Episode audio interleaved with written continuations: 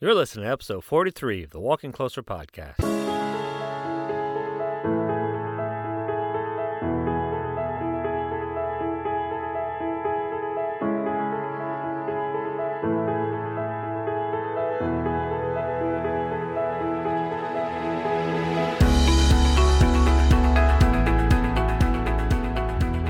Welcome to the Walking Closer podcast. I'm your host, Adam Como.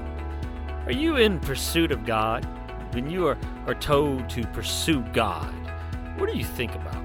What, what does that look like for you? What does that mean for you? Well, these are the things I want you to think about as you listen to this episode. So sit back, relax, and enjoy. Everything we hear, see, touch, feel, smell, and taste ultimately comes from a world created from the loving hands of an all powerful God who is bigger than the universe he created. He has made himself known in everything he created. His presence is, is everywhere, and all we have to do is stop, open our eyes, and take it all in. Now, not to diminish the suffering and evil we see and experience, but there's plenty of good to take in, even in the face of evil and suffering. Scripture tells us that in the beginning, when God created all things, He said that it was good, it was good, it was very good. That tells me that when I look out into the world, and regardless of what I see, somewhere, maybe really deep down inside, there is something good that resides, especially when I see humans made in the image and likeness of God. And regardless of what I see, why I see it, why I think I see it, or in other words, regardless of who it is, why they are the way they are, or what I think is really going on, behind all the suffering and misery resides someone worthy of love, something good. Now, you might take a step back and look at the world and ask, well, why do we find things in the state in which we now see them? I've talked somewhat about this and touched base on this, and in fact, it's behind the knee for the transformation that we talk about so often. And I think a part of this we have to consider is the formation of our hearts away from God. And Paul gives a timeline of sorts of how this developed, how things developed over time in Romans 1 and following.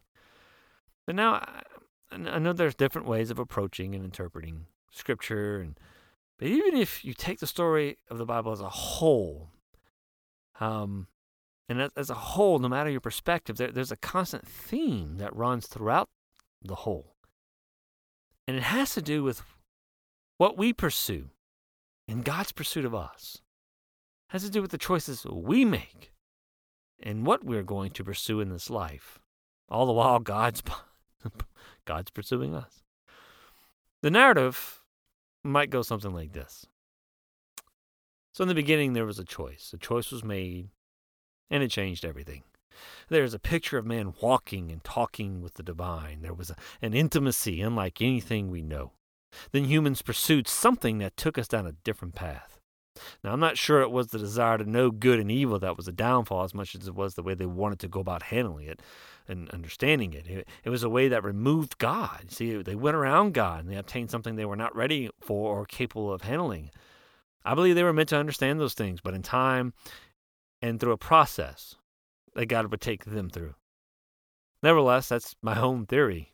But God said, if you pursue after this, you'll die.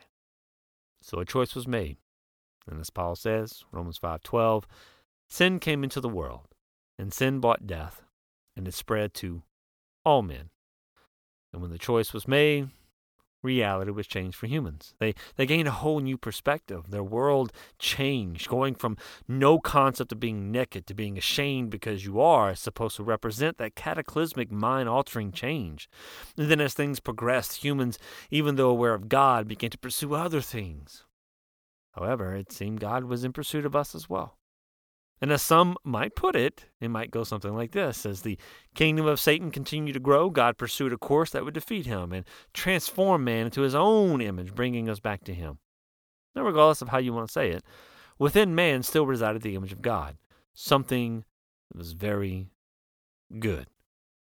Now, God's pursuit of us is illustrated by God creating a covenant with man, and it it's fulfilled with with promises and and, and in course of, of doing this, he creates a nation through which he will secure the redemption or the transformation of mankind. And in the process of developing and molding and shaping, making and keeping promises, he rescues and disciplines and protects and blesses this nation. And at a pivotal moment, though, in their history, one of its many leaders looks out over the nation seemingly understanding the path mankind has taken and, and understanding the history and the path of his own people. He makes a statement which can be viewed as a question, maybe a warning, a plea, a treatise, a choice. It's a statement that still resonates today and speaks to us and what we are pursuing in life. The person I'm speaking of is Joshua, who in Scripture is leading Israel into the Promised Land. And what he says is found in Joshua 24, 14 and 15. And he says this So fear the Lord and serve him wholeheartedly. Put away forever the idols your ancestors worshipped and when they lived beyond the Euphrates River and in Egypt. Serve the Lord alone. But if you refuse to serve the Lord, then choose today whom you will serve. Would you prefer the gods your ancestors served beyond the Euphrates? Or will it be the gods of the Amorites in whose land you now live? But as for me and my family, we will serve the Lord. We're all pursuing something in this life. We're all worshiping something. There is something or someone in which we put our hope and we chase after, something we hold up and give our life to pursuing. And Joshua challenges his people, and I think the challenge is for us today as well. And he challenges them by asking them, Are you now going to pursue the gods beyond the Euphrates and in Egypt. See, the ancestors of Abraham worshiped the gods of the Mesopotamian area. There were gods for everything, in every purpose. There were three cosmic deities, three astral deities, a whole slew of specialized gods and corresponding demons. Dead people came back as spirits to haunt their children. Hills and rocks and mountains were considered to be alive and have powers. And Joshua wants to know are you going to simply return to pursuing these gods, those of your forefathers? No, it's, it's a valid question for us today. You know, we raise our children in the faith we have. We teach, show our children who or what is worthy of worship. Is it possible that the things you pursue are the things you saw your parents pursue? Successful careers, appearances, perfections, sports, sex, money, status, shopping, entertainment, types of entertainment. Do you even have your own faith, or are you simply holding on to the faith of your parents? Do you even know why you believe what you believe? And are you simply content with it all because, well, it was good enough for them, so it's good enough for you? Joshua also mentions in his challenge the gods of the Amorites. They're, they were the gods of those who dwelt in the land that the Israelites now called home. Right, these would be the local gods in plain sight, a part of the local society and culture. The dominant deity in that area was Baal, whose name just simply meant owner or master or lord. Baal started his career, if you will, as the god of weather, but expanded into fertility and then to ritual prostitution. And there was also a mother goddess, Ashtoreth, and you know, between all the sacrifices and the temples and the sexual rituals, those things would have been enticing to the Israelites. So we may not be confronting Baal or Ashtoreth as they were seen in those days, but we struggle with the gods of our own culture every day. Baal and Ashtoreth have new faces and they take on new forms fame, fortune, vehicles, homes, more stuff, pornography, sex, Facebook friends, likes, Twitter followers, traditions, pursuit of knowledge, ability to out argue but making no point. We can we can sometimes see Baal and Ashtoreth when we look in the mirrors of selfish ambition, hate, pride, indulgence, simply lack of self control. And one day, these will be the gods of our children. Well, they could be. And they may repeat what they see, what they learn, what they were shown and taught by us by what we pursue. But Joshua presents another option. He says, pursue after God Himself. Now, some of the things previously mentioned that we pursue, may not be bad or wrong or inherently evil within themselves, but we pursue them like gods. But what have they ever done for us but enslave us and rob us and disappoint us when we elevate them to a place they are not intended to be? Listen, our hearts are like closets. We fill them with things we pursue, and we think as long as God can fit somewhere in there, we are okay. However, that's not going to work, and that's not how it works.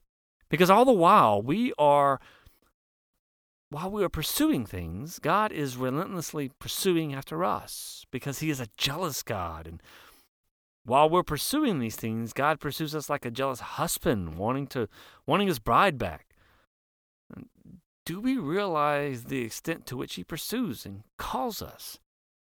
How He demonstrates His love and His patience, and He, he essentially puts up with us, right? And what we turn life into. Scripture says he will never leave us or forsake us. But do we see this? Do we get this? He doesn't force us, right? He he desires us. Do we desire him? It really really does come down to a choice. So look at your life. What are you pursuing? And what are you putting hope in and chasing after? What have you lifted up?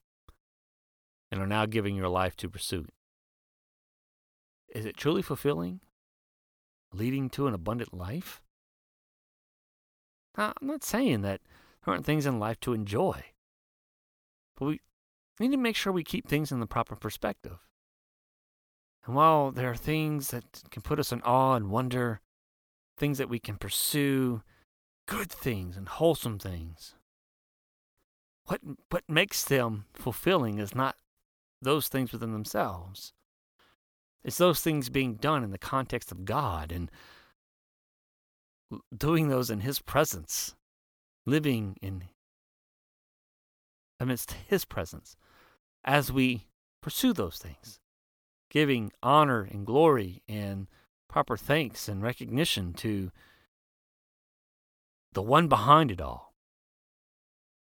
And if if we're not seeing our life fulfilling. Your challenge is what are, what are you doing? What are you pursuing? And stop and begin to pursue Him. Pursue Him in all things. Pursue Him in the skies and what they reveal. Pursue Him in nature and what, what nature speaks of Him. Pursue Him in art and music and literature and all things beautiful. Pursue Him in others, seeing those made in the image and likeness of God. Pursuing God, you see, is not just about reading your Bible. It's about living a life where we learn what it really means to live and move and have our very existence in Him. Pursue Him in all that you do. Thanks for listening to this episode, and please consider subscribing to this podcast so you don't miss an episode. If you like what you hear, please consider sharing. If you have any questions, you can drop me an email, send it to adam at walkingcloser.com, and join me next time as we explore becoming like Jesus from the inside out.